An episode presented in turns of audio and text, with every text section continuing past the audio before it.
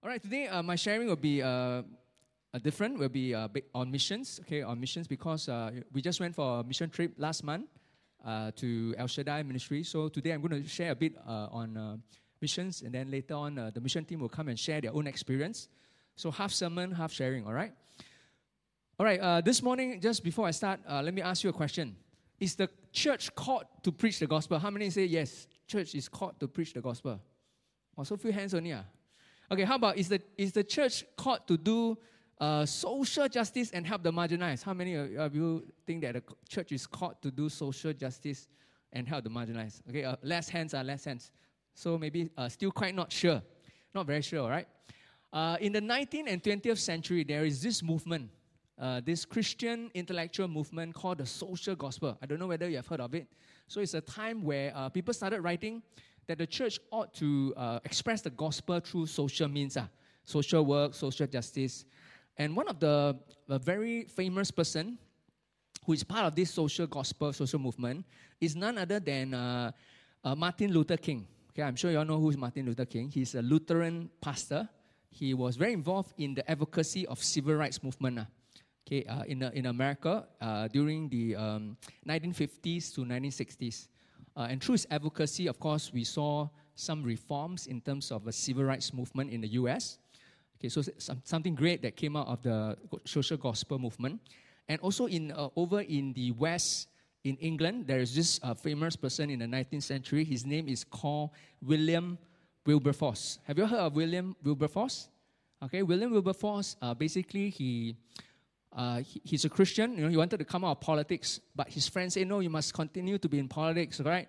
Uh, there's a place for you there." And through his efforts in the 19th century, uh, he actually helped to reform uh, England uh, against slavery. Okay, so in the 1830s, uh, the, there, there is this Slavery Abolition Act in 1933 that was enacted because of William Wilberforce uh, being in politics and, and, and uh, basically uh, activism against slavery. So we see all these very good uh, things that come out of the social gospel movement uh, in the 19th centuries and early 20th century. But this movement was also uh, tarnished because it's very much associated with the liberal theologians. and it was associated with a lot of liberal scholars who started writing that the gospel itself uh, ought to be expressed in humanitarian and social work terms. Uh. So the, the preaching of gospel began to take a back seat. So you say more important is uh, the people are, are treated well, good works, humanitarian, help the sick, help the poor. So uh, uh, it, it, it, gave rise to uh, a lot of liberalism that happened in the West. So, for example, a lot of Ivy League university in the West, they all started as very strong Christian organization. Okay, but over time, uh, uh they became more secular. And we have a lot of uh, organizations like um, YMCA, YWCA, Salvation Army, Christian hospitals, Christian schools, who used to be very strong on the spiritual side, uh, they began to take on a more humanitarian social work institution. So there was a movement. So what happened is that the conservative Christians and the conservative churches began to look at all this and say, wow, very dangerous. Or oh. what if we become like a social work agency? So a lot of uh, Christian churches who are more conservative and they begin to pull back uh, on the social work aspect. So they begin to just focus on preaching the gospel, planting churches. So they try not to touch on the humanitarian side because they do not want to be associated with the social gospel movement. All right, so that was uh, the, the, the state of affairs. But how do we as Christians uh, view social work, social reform, uh, social justice. How do we, as, as a church, as an individual, look at this whole topic? Are we supposed to just preach the gospel, plant churches? Does the church have a place to play in terms of social reform, social work? All right, so this is what we're going to look at uh, today because it is an old debate. Huh? Should the church be involved uh, in helping the poor, the sick, or should the church just be focused on preaching the gospel? So, the big idea for us uh, this morning is this.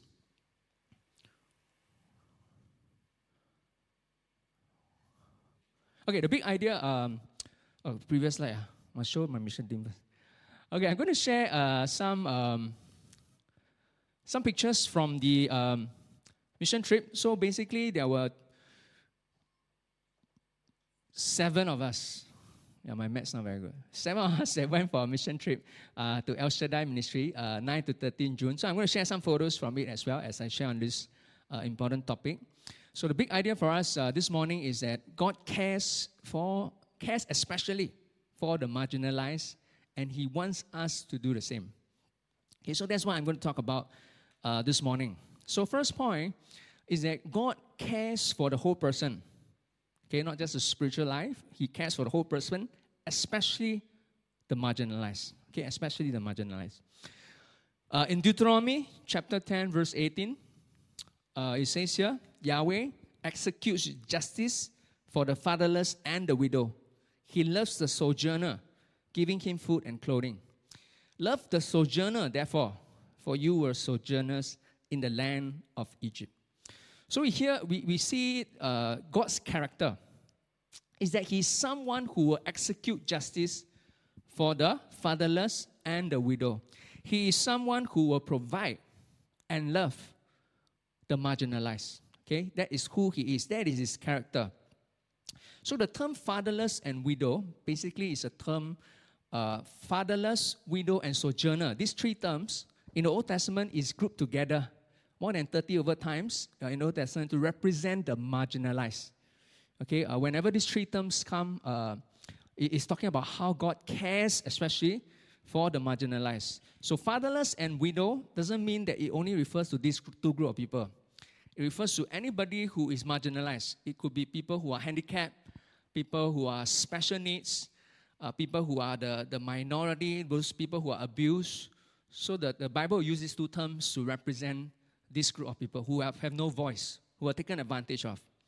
And the word sojourner here means foreigner, alien, non Jews, Gentiles.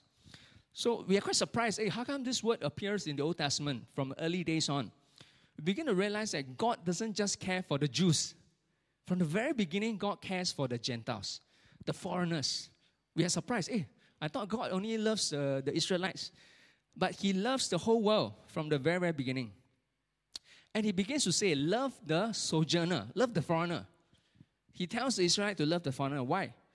The reasoning he gives is very simple. He says, You were once a foreigner. Where? Where were they foreigners? In the land of Egypt. How were they treated in Egypt? Badly, right? Okay, they were being oppressed by Pharaoh and the Egyptians.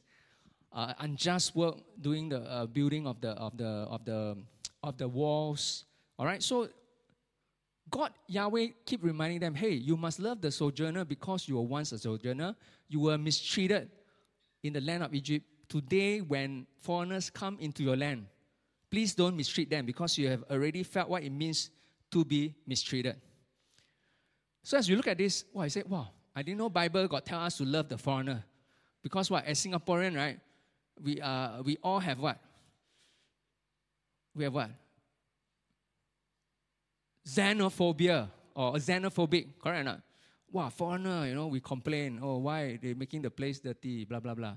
So we are very used to, uh, you know, a general election, we, oh, why, why there are so many foreigners? So we are very good at voicing uh, against foreigners. But here in this passage, he begins to remind us, hey, how you treat the foreigner, God is looking at it. Because if you treat them wrongly or if you don't love them, God will be the one that execute justice. So quite scary.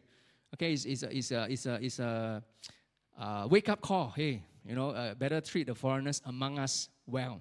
All right, don't complain about them uh, so much. All right, so we see in the Old Testament that it's not just this, uh, this command, there are often many commands that shows that God actually cares for the marginalized.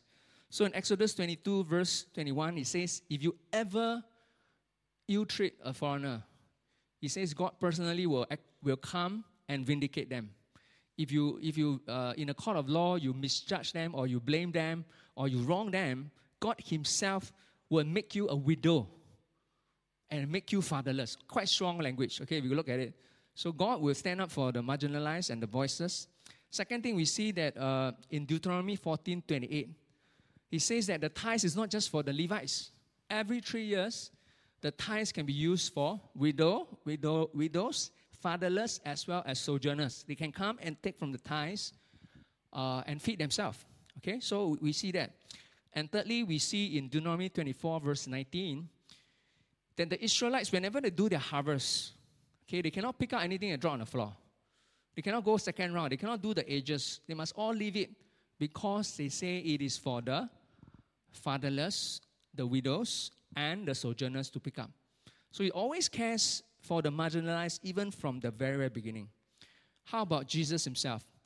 We see Jesus himself uh, does the same. Who does he eat with? He often eat with tax collectors and sinners, prostitutes. He, he eats with the, the people that are marginalized, people that are looked down, outcasts, uh, those who are uh, improper, okay, and uh, uh, he will make effort to see them. That's why the Pharisees were so shocked. Hey, how come you do that? Because uh, no Jew want to do that. And begin to tell them that, hey, he has come to call the righteous uh, and, not, uh, and not, has come to call the sinners and not the righteous. Those who are sick, not those who are well. So, as a church, it's the same. Uh, as a church, uh, we are called to reach out to those who are not like us, who may not be as uh, who walk like us or talk like us or have the same educational level or, or, or as wealthy or as, uh, as well to do or don't look like us, don't behave like us. So for the Pharisees, for them to accept somebody, they have this sequence. Uh, means they must first believe. Second, they must first behave. And then thirdly, they have a sense of belonging. That's how Pharisees operate. Uh. But sadly, many Christians in churches also operate like that. Must first believe, you must behave, I know. First be, believe, then what must you do? You must behave, ah, then we let you belong. But what is Jesus' model? Jesus' model is very different. Oh. Jesus' model is first, you belong first. We let you belong. Come, makan. Second, you believe. Then thirdly, lastly, then we expect you to behave. So it's different. So in the church, we must always be reminded, hey, there will be people who are different from us uh, different background. Uh, they, they can be backslidden Christian. They became far away from God. They look very different and behave very different from us. But we must be reminded that we must follow the sequence of Jesus and not the sequence of the Pharisees. How about the early church? How did the early church treat the marginalized? Uh, we see that the early church uh, grew greatly because uh, the early church didn't just give tithes. Uh, they give, they sold their possession. They put it at the apostles' feet. Why? So that they are able to distribute the proceeds to anyone who had need. So the early church grew a lot because no one had any need. Everybody who had need, they would take the money, bless them, help them. Uh, it was powerful. Okay, so we see throughout the Bible that we actually worship a God that cares for the marginalized, that fights for the marginalized. So his character and his uh, his personhood is someone who stands up to bullies, someone who stand up uh, to, to the people who have no voice. And this is the kind of God that we serve. And He wants us to do the same. So it's amazing. Okay, it's very radical in the ancient Near Eastern times to have this kind of commands because the ancient Near Eastern times is that you must take care of yourself, not not this group. but Nobody cares about them. But the God of Yahweh is different from the neighboring countries. Second thing uh, we can see is the gospel is not the either or but a both end. So people have been debating, uh, should we do social work or should we preach the gospel? They're always debating, uh, yes, should we or not? How much should we do? Later we lose our missional focus. So they're always debating this, is it either or? But if you look at the book of James, James is very clear. He says, what good is it, my brothers, if someone says that he has faith but does not have works? Can that faith save him? If a brother or sister is poorly clothed and lacking in daily food, and one of you say to them, Go in peace, be warm and fill, without giving them the things needed for the body, what good is that? So, also, faith by itself, if it does not have works, is dead. Okay, very strong words. Uh, and, and, and, he even says, uh, to the extent, he says, religion that is pure and undefiled before God the Father is this to visit orphans and widows in their afflictions and to keep oneself untainted from the world. So, very, very strong words.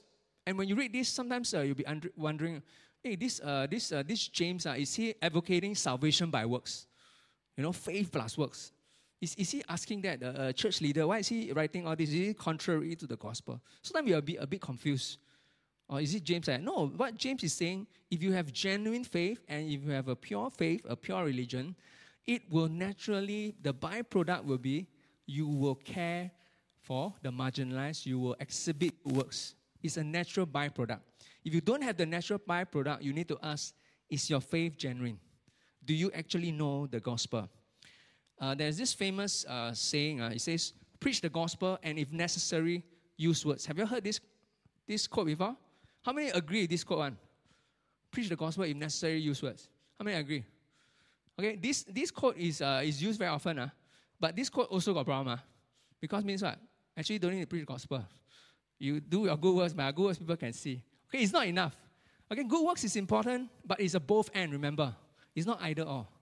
Because the gospel itself is the best gift. If I do good to you, if I bless you, I, I feed you, I clothe you, but I don't tell you about the gospel, if I don't tell you that without a relationship with God, you are going to eternal judgment, then actually I don't really love you.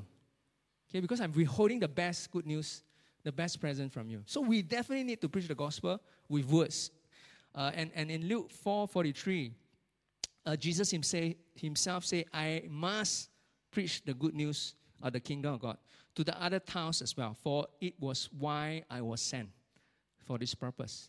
Okay, so preaching the gospel is something that is inevitable, indispensable. Okay, uh, we cannot just do good works, we must preach the gospel. Uh, and Jesus himself sends the apostles that they might be with him.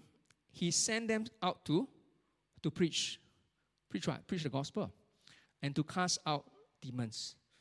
So, as a church, as a Christian, we are supposed to do both good works, but at the same time, we are supposed to preach the gospel and with signs and wonders, supernatural ministry. Okay, so we need both. Both are the same side of a coin.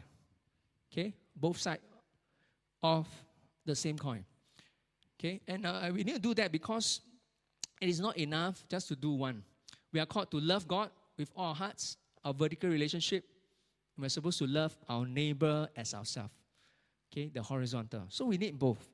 Both are essentially important and part of the gospel. How about that? Third point. Social work itself is a means, okay, to the spiritual salvation as an end. Okay, it's not equally important. Huh? Spiritual work is the ends, and social work is the means.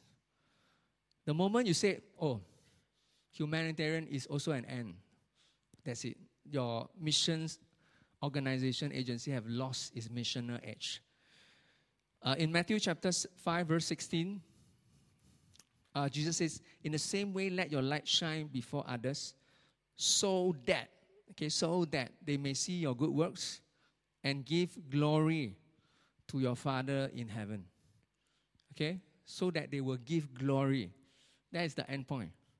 Okay, your good works is not the end point.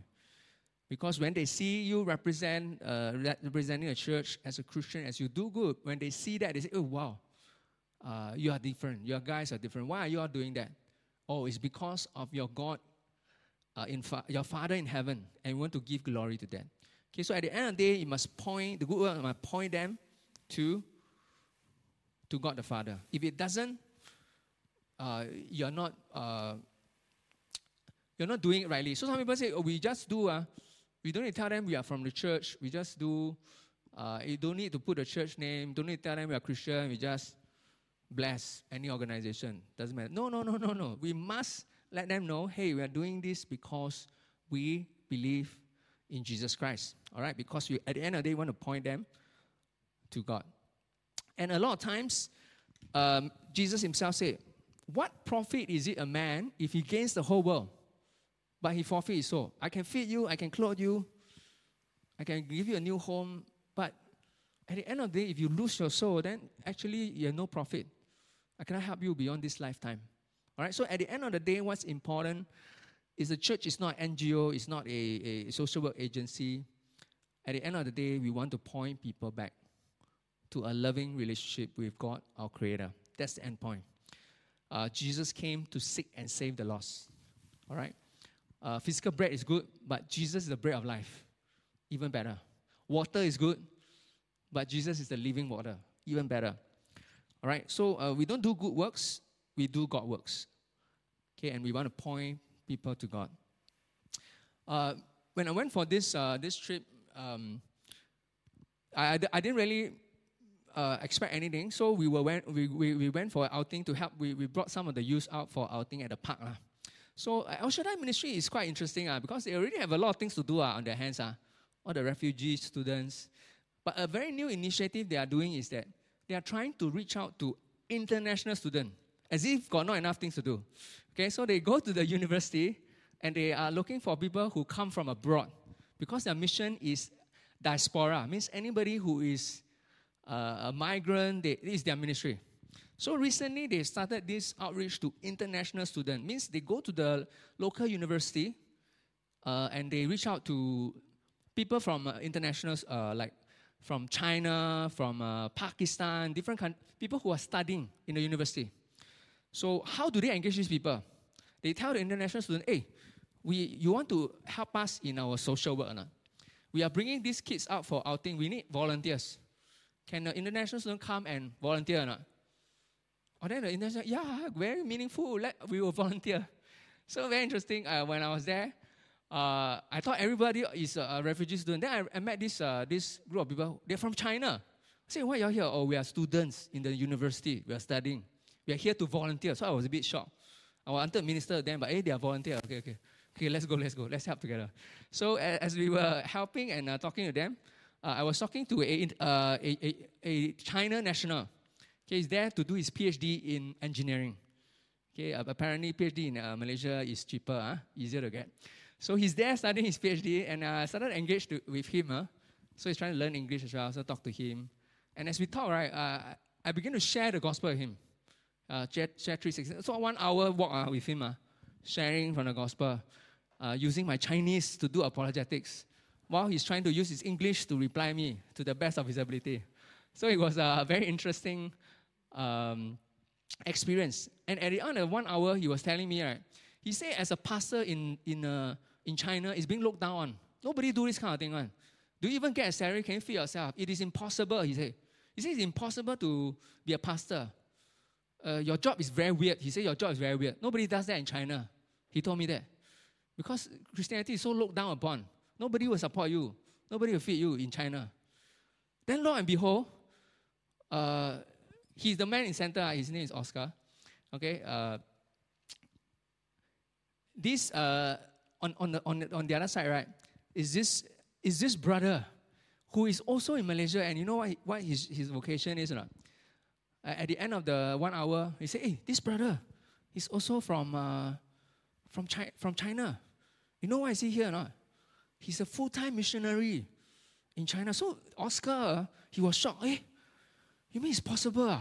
And this China missionary, he has three kids raised up in, uh, in Malaysia as missionary. So he's also helping the El Shaddai ministry. Then he was so shocked. He said, wow, you mean people do this kind of thing? Uh? He, in his mind, that you're crazy. How can you leave home and then come here? How do you manage to support yourself? And you have three kids. And he was so shocked. And, and, and after that, he said, uh, this missionary friend invited Oscar, say, come to my house, have a meal. We will feed you. Wow. So it's like, he shared his testimony. So he was so shocked. His jaw dropped. He said, wow, it's possible. So, so God gives us this kind of divine appointment through good works. Uh, it's amazing. We are able to share the gospel. All right. So this, this is uh, uh, uh, something from the mission trip as well that, that surprised me. Eh, wow, it's possible that God engineered this kind of thing. Okay, next. Uh, third point. Is it the point? Fourth point. Fourth point, we must understand in, uh, in, um, in this whole social uh, gospel versus the gospel, we must understand individual repentance must preside over social reform or activism. It must preside over. Uh, we see that God actually uses uh, people in the Bible like Joseph, Esther, Daniel, in the government, uh, in the high hierarchy, uh, top uh, echelon of, of, of politics to influence policy top down. All right, uh, we, we see people like uh, Martin Luther King, William Wilberforce using their activism to, to eliminate racism and slavery. And uh, we give thanks for many Christian uh, ministers in the government. So they are ought to thrive wherever they are planted. Okay, they, they live out their faith wherever they plant. We, we believe that is, is good. Okay, they, they are able to influence wherever they are. And it's good because today in this world, secularism is trying to shut our mouth. Okay, secularism basically says that, hey, your personal faith uh, can don't share in public or not. Keep it private. Okay, it is not right to share your personal values in the public space. But very strangely, they will try to impose their worldly values on us uh, in the public space. Uh. Quite, quite, quite strange. And the irony is they always call us what? Religious bigots. Okay? They say, you are very intolerant. But then at the same time, they are very intolerant of our conservative faith and values. Very irony, right? So there's a contradiction. So it is important as Christians that we must carry our values in the public space. And don't be shy. It's who we are. We, we are able to do that. Carry our Christian values and not be quiet. Uh, we, we should raise our voice when we see something is not right. So there are, there are people who, you know, sign petition. Okay, Christian sign petition what? Against what? Casino lah. What else? Repeal of 377A lah. Gay marriages. People sign. It's okay. It's good to good sign because you need to make some noise, you know, about certain things. It's good. But um, where, where do we push it? So, for example, there's a movement, all wear white, to show that we are against the people who wear pink. Is that too much already? You know, so sometimes you must ask this kind of question. Uh, will that draw them to God? Will that make them feel love?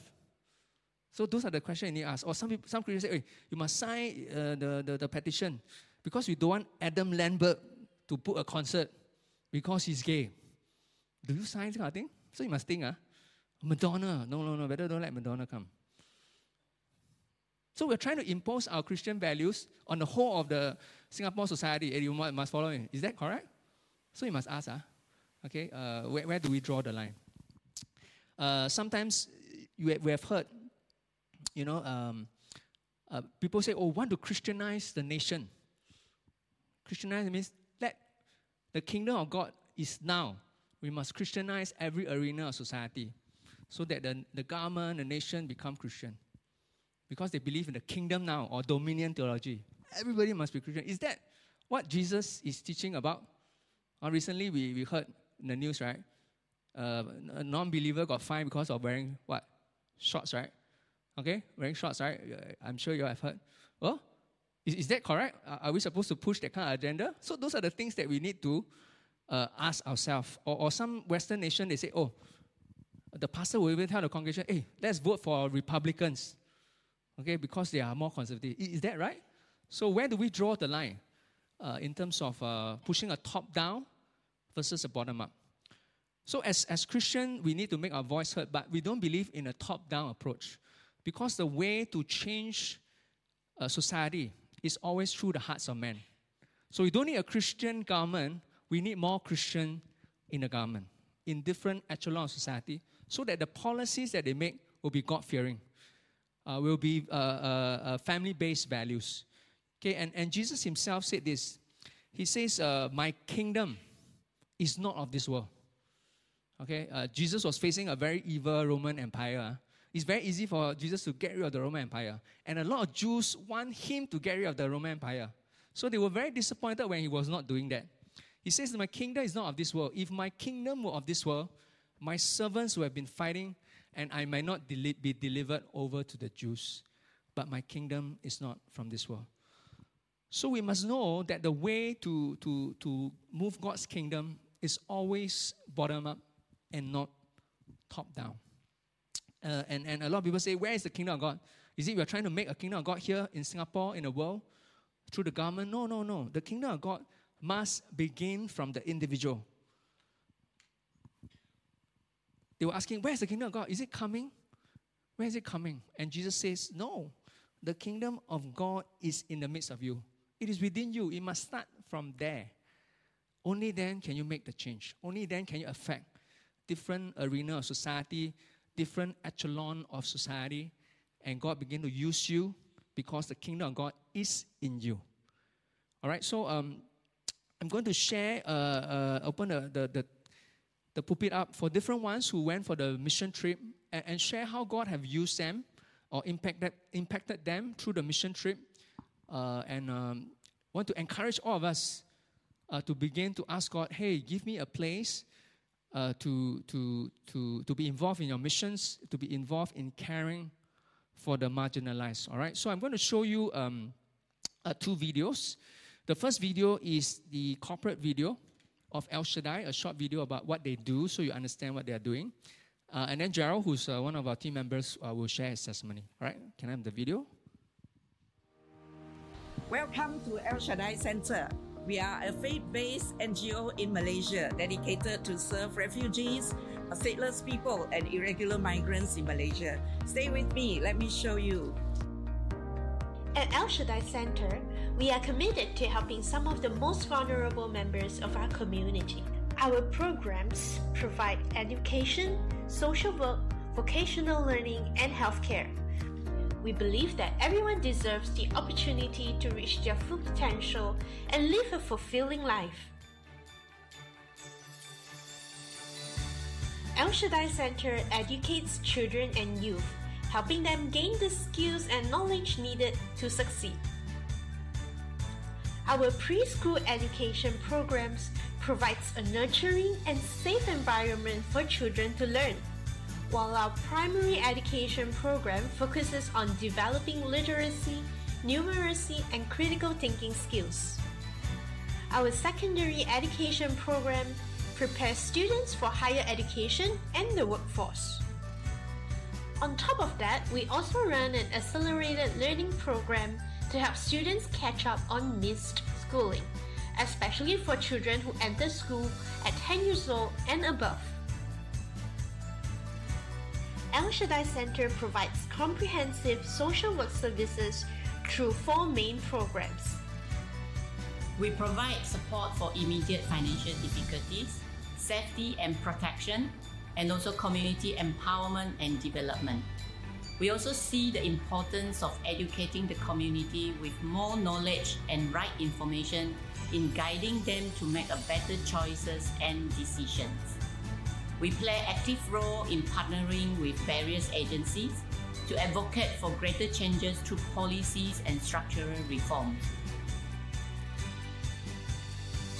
El Shaddai Center's vocational learning program helps individuals develop the skills they need to pursue their chosen careers.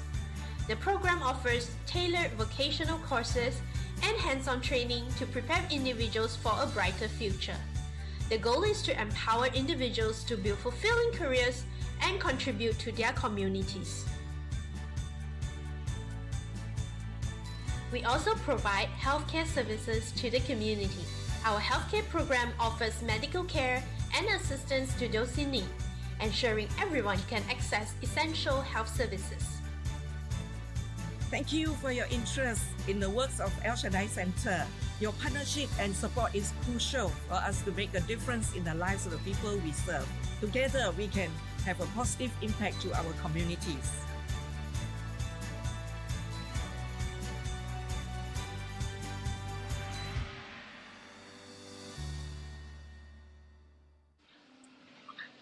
Hi everyone. Yeah, so this is Gerald. Um, currently recording from Indonesia. So um,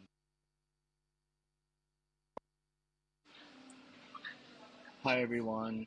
Yeah, so this is Gerald. Um, currently recording from Indonesia. So um, thanks, Pastor, for the opportunity to share and uh, you know my reflections on what happened at the uh, mission trip. So this trip actually came at a very tight time for me. Uh, in between uh, journeys into Indonesia to expand our business here. So a lot is happening at work, uh, including setting up the, the business, setting up the office, um, trying to get sales, trying to get our business model running. Um, but I think for me, first and foremost, as a Christian, I commit myself um, to doing um, God's work through my life. So I think at this point in time, I actually, um, you know, told God that I wanted to be the hands and feet um, for whatever that's uh, in store uh, for MCA. So I think God uh, really faced me and challenged me on that aspect, which is why I think at the end of the day, um, uh, we actually made the uh, I made the decision to actually go to um, you know the mission trip. So I wanted to honor God with that, and I'm glad I actually did that, uh, even though I had a very tight schedule. So driving in Malaysia was a challenge. I think it's the first time I actually drove into Malaysia, um, but it was uh, pretty challenging, you know, with all the roads and the high speeds. But I think that was very uh, um, interesting and an experience I won't forget. So thanks to the car crew, um, you know, who helped me and kept me awake and able to give us a, you know, make sure that we are there safely. I think through this mission trip, I actually see what um, it means to live for God's glory and actually dedicate our lives to doing God's work on earth. And actually, uh, it also showed me, uh, gave me a wider picture of what the uh, the body of Christ can do. Each of us are different and we have different gifts, but we work for the glory of God through uh, the common vision in Jesus Christ. So I, I really enjoyed, uh, or rather, I really learned a lot on how God equips the called rather than, you know, he, he calls the equipped. So he brings together a lot of broken people and a lot of people who just have the heart to want to serve. And he equips us and teaches us from there on how to heal other broken people. So I also saw a lot on uh, intergenerational poverty and the cycle of uh, economic, uh, you know, destruction for these people at risk, maybe the undocumented and also the the um, marginalized, uh, what people that they, they have been done to them um, due to politics, social structures, exploitation, and many other intangible factors. And also, a lot of these victims are actually um, women and children, and all this can adversely affect how um, they grow up and their worldview in the future. So, I think um, these issues are uh, not lost on me, and actually, I had the opportunity during the trip to talk to uh, the organizers of El Shaddai, uh, mainly DC, Jason, and, and uh, Andrew, who is the founder of El Shaddai, who actually showed me that a lot of the solutions that we have uh, in our heads or theoretically actually play out very differently on the ground. And a lot of problem solving is needed. A lot of faith is needed. And a lot of skills and resources are needed and actually a lot of time is needed to uh, work the solutions out to see fruit uh, for example um, the, the indonesian uh, community center in malaysia. And these kind of things that's just started this year it might take a while to see the impact of what god is doing in that community. Yeah so um, from this trip i think for myself uh, i become a lot more aware of what my focus is and how um, god is working in my life and through me and through my business to do um, the things that he has called me to do. And uh, my my motivation and my energy has been renewed even though it's very very tiring to do what i'm doing here in indonesia uh, with just one person. Yeah. So I really want to encourage everyone to continue the good fight and do not be discouraged and to place your energy and faith in God because He knows uh, our path and He actually plans for our future.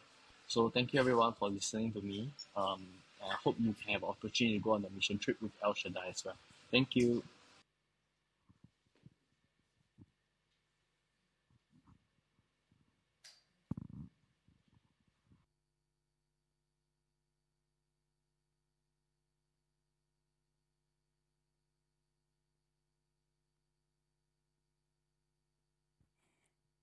Thank you, Gerald, all the way from Indonesia. Yeah, so it was a, for me, it was a very uh, beautiful experience as well. And uh, yeah, so the El Shaddai, uh, sorry, not the El Shaddai, our team, right, our mission team. Yeah, I can tell I'm very nervous.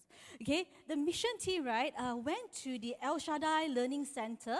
It's catered for age six to nine years old.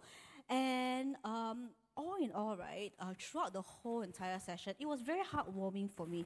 It's a very beautiful experience as well. So uh, basically, what happened is that uh, these children are given the opportunity to receive education uh, which both the government and the private schools in Malaysia are not able to give because some of them are refugees and because also that they are undocumented, means uh, they don't have documents like birth and so on. So, um, yeah, so these are the children who are in that particular group. Now, uh, when we entered into the class, the class started with a morning prayer. It was very sweet to see how the children honor God right at the start of their class before they have their class proper. And then they handed out the time to our team and, uh, and to teach the children. So when we went there, we taught the children um, how God has blessed them with good friends and through their good friends who can support one another in need. Uh, through the story of David and Jonathan. So when engaging with them, right, uh, I felt honored to serve them as part of El Shaddai's uh, team. It's not like, oh,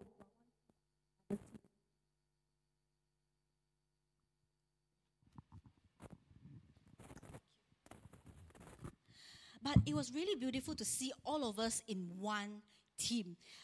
And through that, right, uh, when El Shaddai was uh, giving this work, I also get to see that, you know, um, that how God actually used uh, their work to give hope to the children through education. And it was literally seeing Isaiah chapter 41, verse 17 come to life. You know, it says that when the poor and the needy seek water and there is none, and their tongue is parched with thirst, I, the Lord, will answer them. I, the God of Israel, will not forsake them. You know, as these children were going through um, poverty, they were not being supported wherever they are. It was so beautiful to see God's hand caring for each and every one of them. To me, right, uh, to immerse in such diverse group of people, whom God called them beloved as well, was very, very humbling for me. Because I get to experience personally God's love directly uh, in my daily life, but when I was there, I get to experience God's love towards them as well. How God provided shelter, how God provided education, food. And, and these children are so contented and so happy with whatever they have.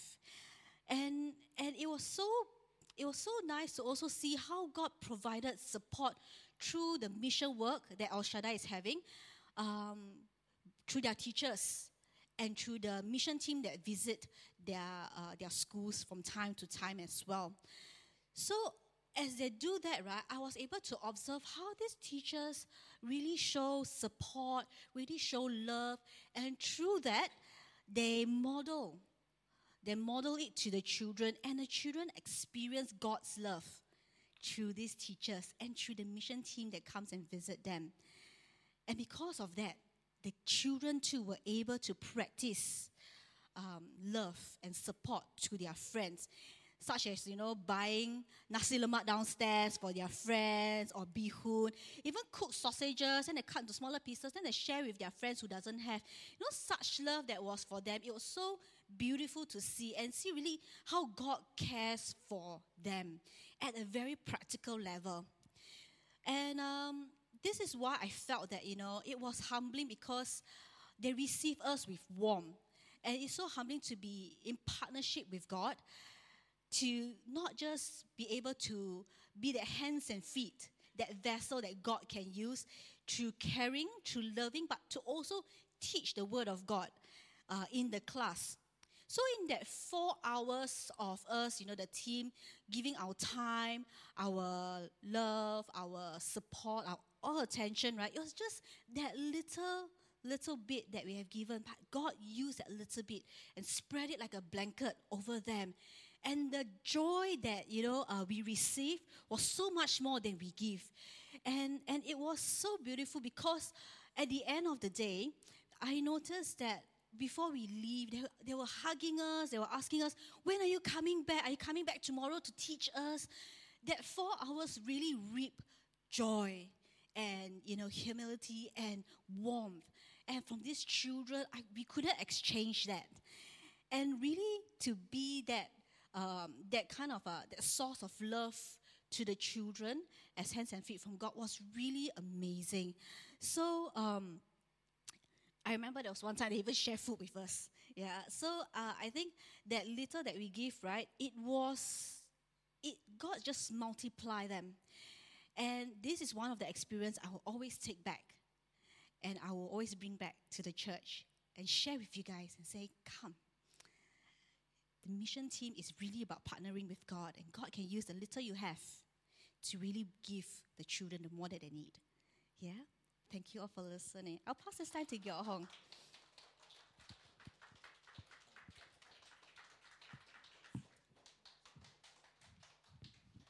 All right, good morning, everyone. so, Pastor Media has shared with us a little bit about what El Shaddai offers for education. So earlier on in the video, you already saw uh, some of the works um, that El Shaddai had been doing, part of it under education. They provide uh, what Pastor Media had wrote out for them at the preschool side. So there's primary school education, secondary school education, and another one on top of all that, ALP. So accelerated learning program. When I first heard that, I um, last year when we went for the visit, uh, I thought, wow, is it like a uh, program they have special for students who are doing well? But as, as it turns out, it's really for students who come into Malaysia as refugees, right, uh, with their family. They could possibly be maybe 10 years and above without any prior education. What does that mean for them? They can't then uh, integrate into El Shaddai's uh, primary or secondary school education, right?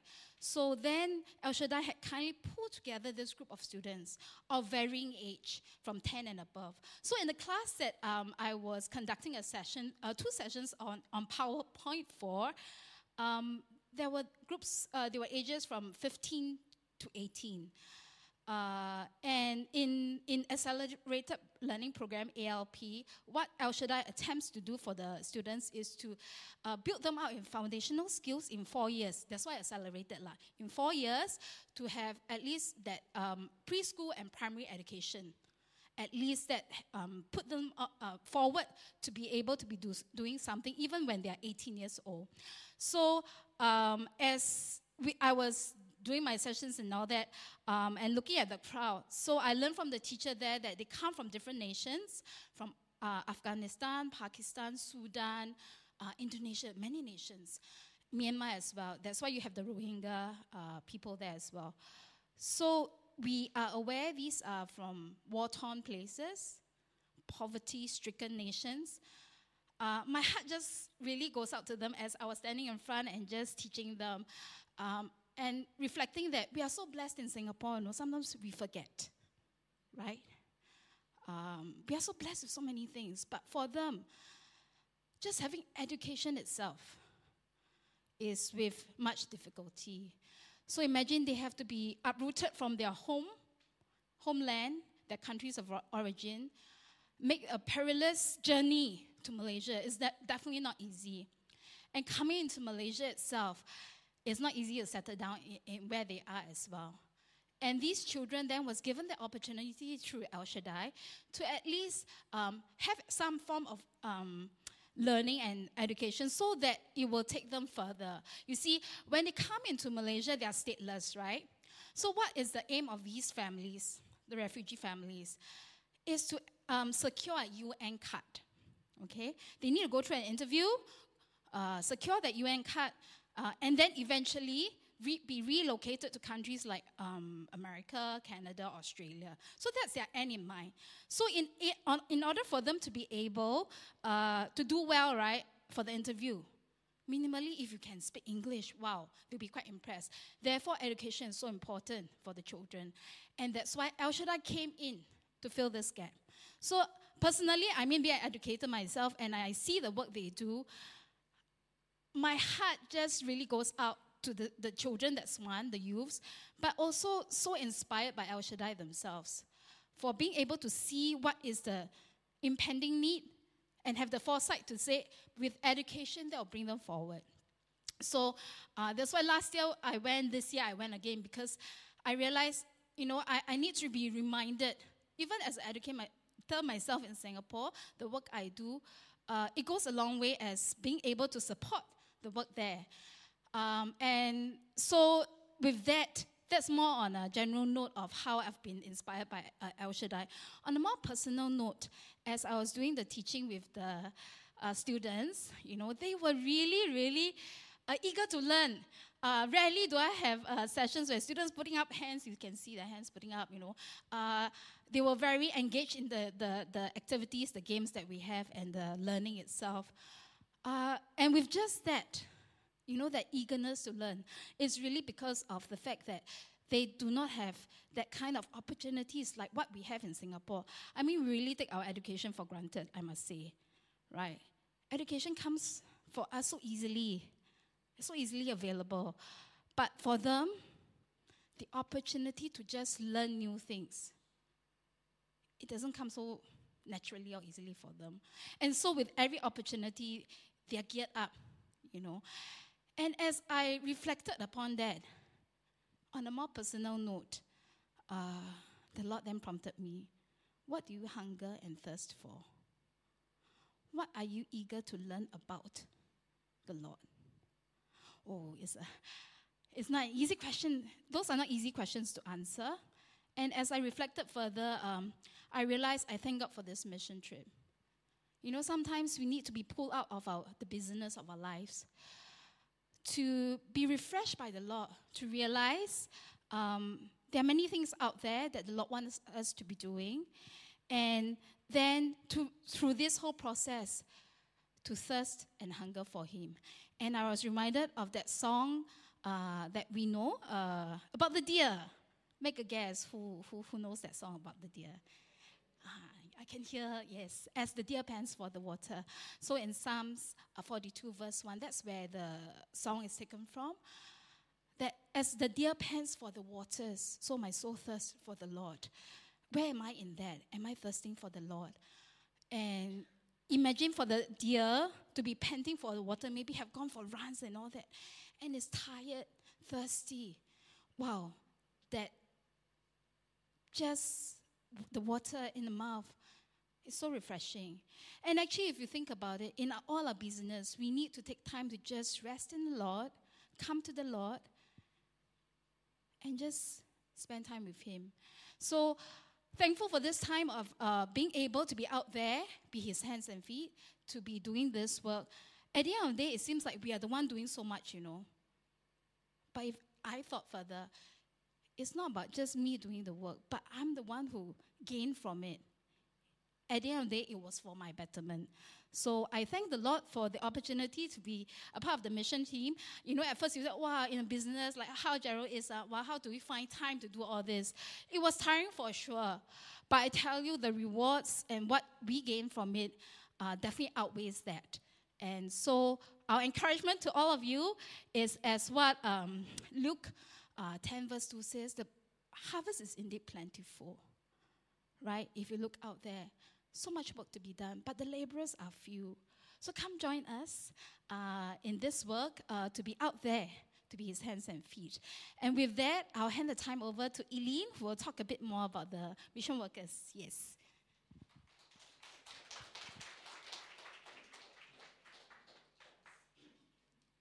Okay, uh, you can see over the big uh, picture over there, those are the workers, uh, about 20 plus, and we have about they have about four who are doing online, so they meet every Monday to encourage each other and to pray.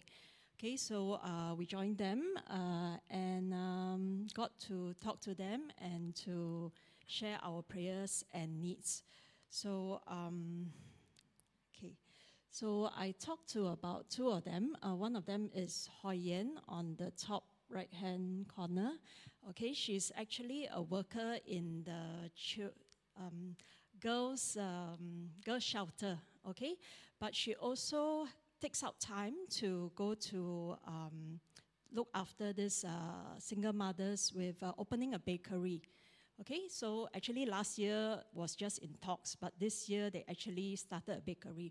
So what happened was I was talking there, I asked her, so can I ask you this question, who provided the bakery or how much did you all need to, to, to open? But then I actually answered her, uh, let me guess, it's provided free, right?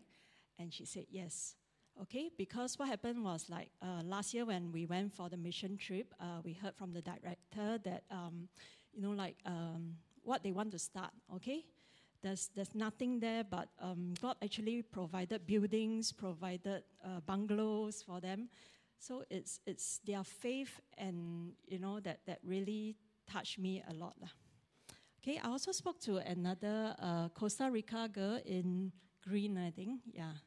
Okay, so uh, she's from Costa Rica. She's here to serve for three months. Okay, uh, I was in that group to just share and you know learn more about each other and pray.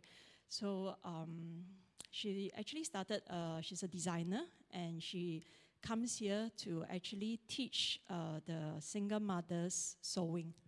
Okay, to design so that they can uh, earn a living for themselves.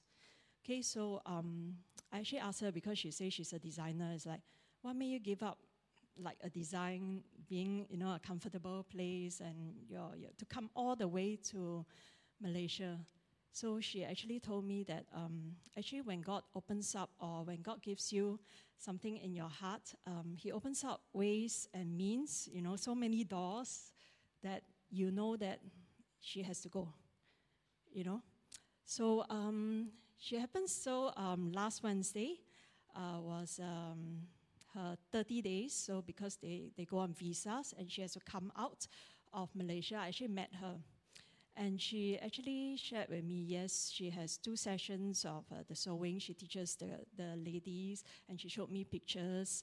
And also she, she says that morning time she has actually roped in to be an English teacher.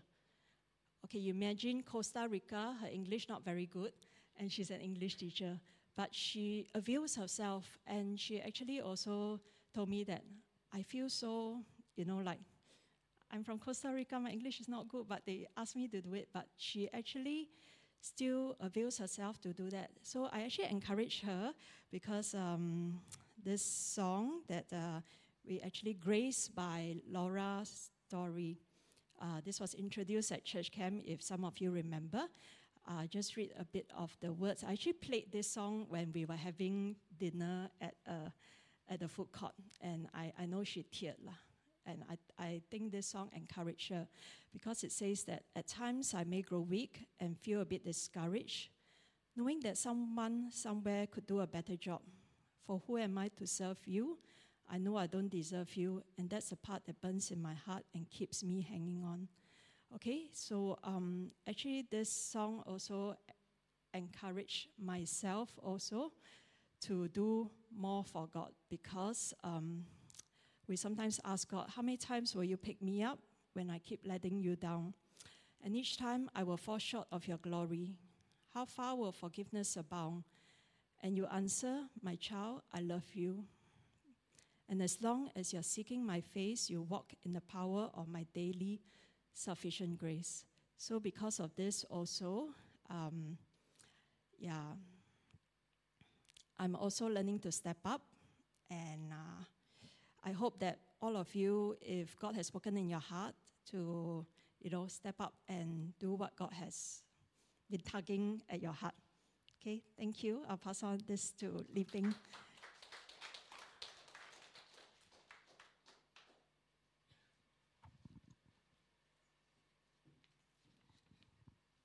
Uh, good morning, everybody. So I just want to share a little of this um, this mission trip. Um, going there expecting nothing, but coming back so blessed. Going there expecting to bless others, but uh, coming back, uh, we are also blessed uh, by God. Right. So I want to talk about home visitation. So one of the days we had to visit two homes. Uh, so we were split into two groups. So each group visited two homes. And the first home we visited was really uh, a family of three from Bangladesh. Um, when I first stepped there, I was really uh, very, very surprised. They had little, but they gave so much. We had a beautiful platter of fruits prepared by them, and um, they even prepared a chicken biryani uh, for us. Right? They were so generous. They had so little, but they, they were just so generous. Um, so we, we talk to them, we minister to them. They are, um, they are non-Christians. Uh, but you could see, you know, um, you know, we probably only will visit them once. We are like uh, foreigners, but they treated us with VIP treatment, right? Um, and that really touched my heart. And they were so excited to see us. And they live in a very small place. At best, it's only a 20 foot container. All right, so the bathroom is there, the living room is there, the, the bedroom is there, right? Uh, but they were filled with, uh, you could see the excitement on their face when they saw us. And uh, they really extend very warm hospitality to us. So, one takeaway I had was I asked myself, if I had that little, would I have served so much from my little that I have, right? Uh, they really gave our, their best to us. They have not withheld anything. So um, um, that was really great learning from them. The second family that we visited was a family that um, that house got burned down. So they they were staying with uh, the mother's sister. So there were five children. The father is often absent from home because he's in and out of jail. The mother just gave birth to a probably right now will be a seven week old son. All right. The eldest uh, of the children was this little girl. I call her Miss Sunshine. Uh, her name is Helen. So they are uh, what we call them the Myanmar Chin. All right. Uh, of um, I think they are believers. Yes, they are Christian, right?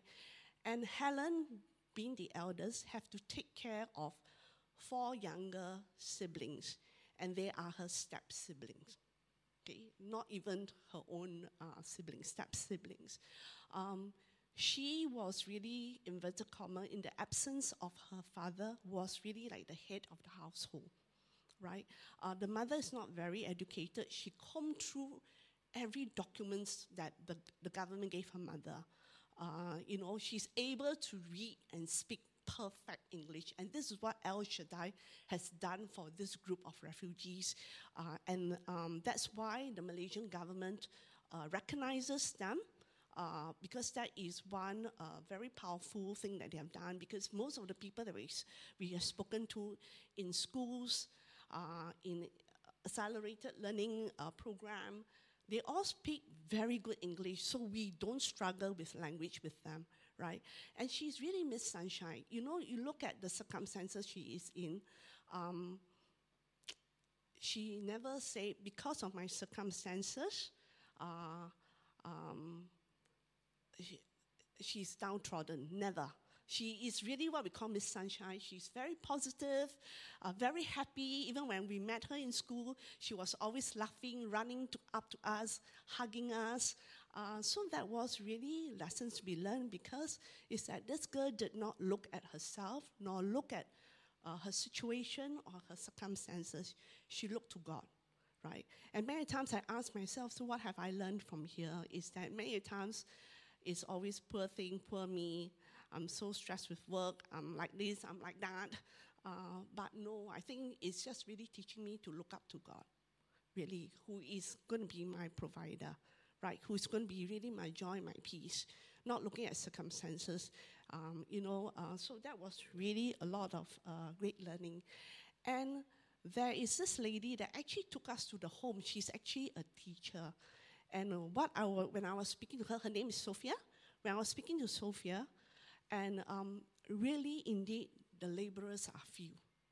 The harvest is indeed plentiful. So weekends, what she spent her time doing is actually visiting homes of her students.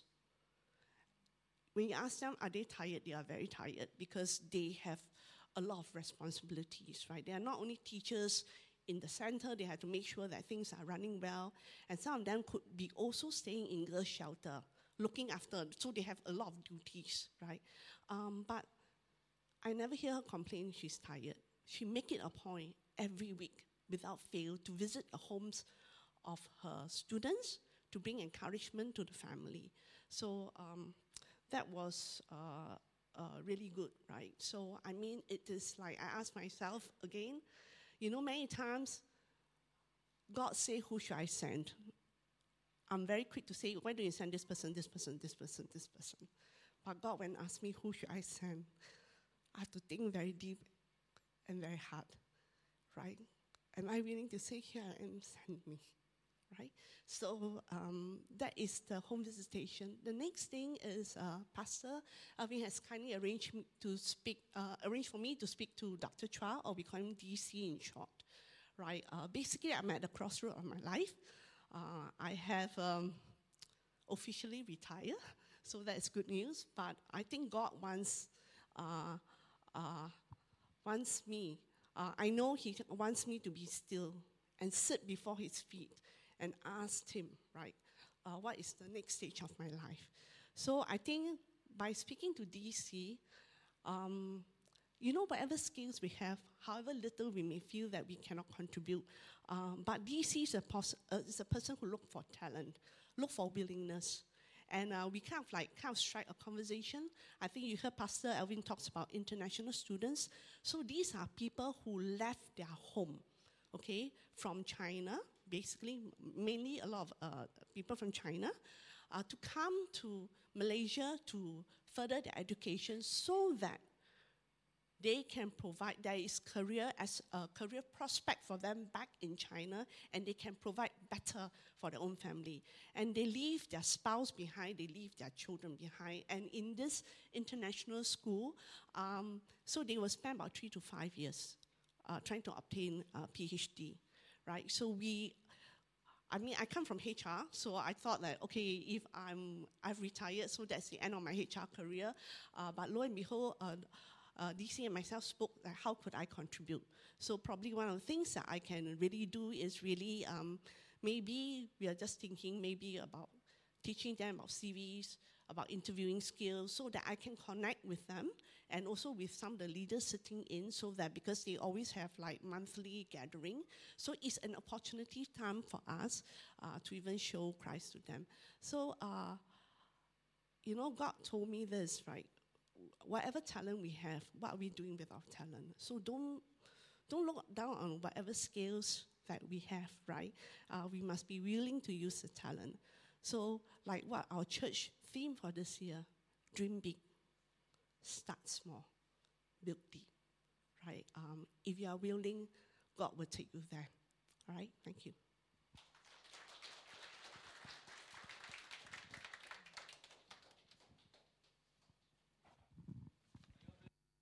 Uh, sharing, bless, right? No time, so cannot talk about Generation Church. Next slide. Okay, I want to invite the worship team to come forward as I close uh, this, this time. Uh, three questions.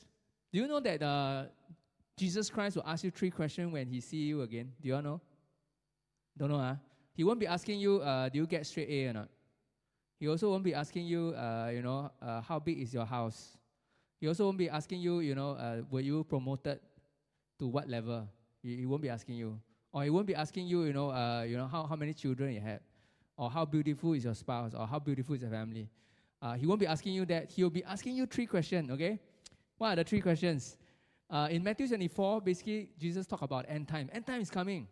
And then in Matthew 25, Jesus prepared the people, say, how are you going to prepare for the end times? When you meet me, I'm going to share with you three stories so that with these three parables, you know how to prepare to meet me when I come again. So, what are the three questions? Okay? The first question Jesus shared about the parable of the ten virgins. Okay, half of them got enough oil in their lamp, half don't have enough because they wait too long. Hey, where is Jesus coming? So half already, wow, run out already. So by the time the bridegroom come, half of them went and buy oil. So they didn't meet the bridegroom. The first question that the Lord Jesus will ask us when he sees us again is, How did you keep your fire burning for me? First question. Because you wait very long. Uh, Jesus, you say, come back. Uh, now, year 2023, where are you? You know, are you sure you are alive? Are you sure you're coming back? But the Lord will come at a time you do not expect. And the Lord will ask you, how did you keep your fire burning? Is it half tank or empty already? Okay, that's the first question. Second question, in the parable of the talents, he talk about, I give you two talent, one talent, five talents. When he comes back, he'll be asking, hey, what do you do with the one talent? Uh? The two talent or the five talent? If you say, ah, my talent very small eh, God, I don't think you will need it uh, in the missions in the kingdom of God. Let me bury it. Liao. Okay, Liao. The Lord will be asking, how did you multiply your time talent, and treasure for my kingdom. No matter how small or how big, how do you multiply it? That will he'll be asking you. What do you use it for? Is it for your own glory, for your own kingdom, for your own promotion? Or is it for my namesake? Are you representing me wherever you are placed?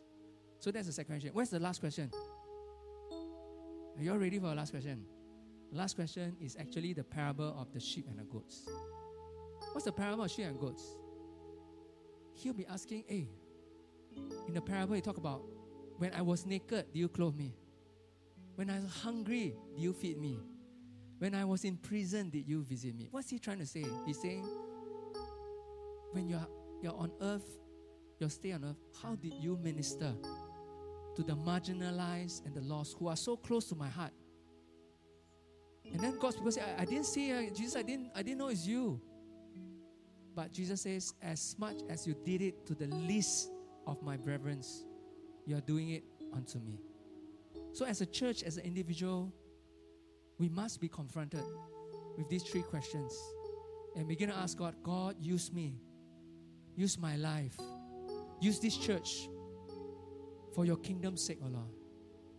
And let us surrender our lives back to God's hand and ask God to use us wherever He has placed us. Let's stand and as, as we allow the message to, to, to marinate our hearts, allow these three questions before the Lord and, and say, Lord, I want to surrender my life. I want to dedicate my life back to you once again. Because when I see you face to face once again, help to make my life count for you. Hallelujah. Hallelujah, Lord. Father, we did, we confess that many a times things that break your heart doesn't break our heart, oh Lord. Things that we desire are things that it's not what you desire, oh Lord. But our hearts are far away from you. Our lips give you lip service, O Lord. But even as we hear your word this morning, O Lord, break our hearts for what break yours, O Lord. Father, we give thanks for your heart for the marginalized. We give thanks for your heart for the lost.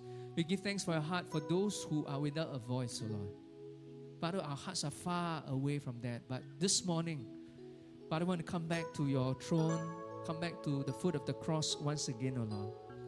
And begin to ask, O Lord, Lord, help to keep our fire burning for you, O Lord. Father, even as we wait, fill our lives with your oil, Lord, so that we'll keep burning bright for you, Lord. Keep our zeal in you, Lord.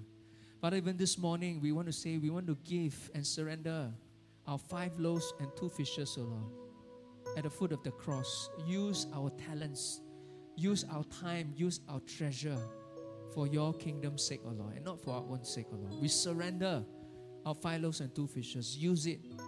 Every one of us have something to give for your kingdom. And finally, Father, we pray you help us to care for those who are hungry, for those who are naked, for those who are in prison, O Lord.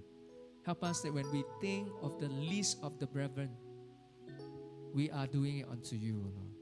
Father, may you transform us, transform your church, so that we'll continue to give to the marginalized, continue to give the gospel in terms of good works, in terms of the word of God, O Lord. Set us free, set us on fire for the things that break your hearts, O Lord. So, Father, we commit ourselves, we commit your church into your hands, O Lord, that we may represent you in this end time harvest, O Lord. So we pray and ask all this in Jesus' name. Amen. Amen. Let's give thanks to the Lord. Hallelujah, Lord. Thank you, Jesus. Amen. Hallelujah, Lord. Thank you, Lord. Thank you, Jesus.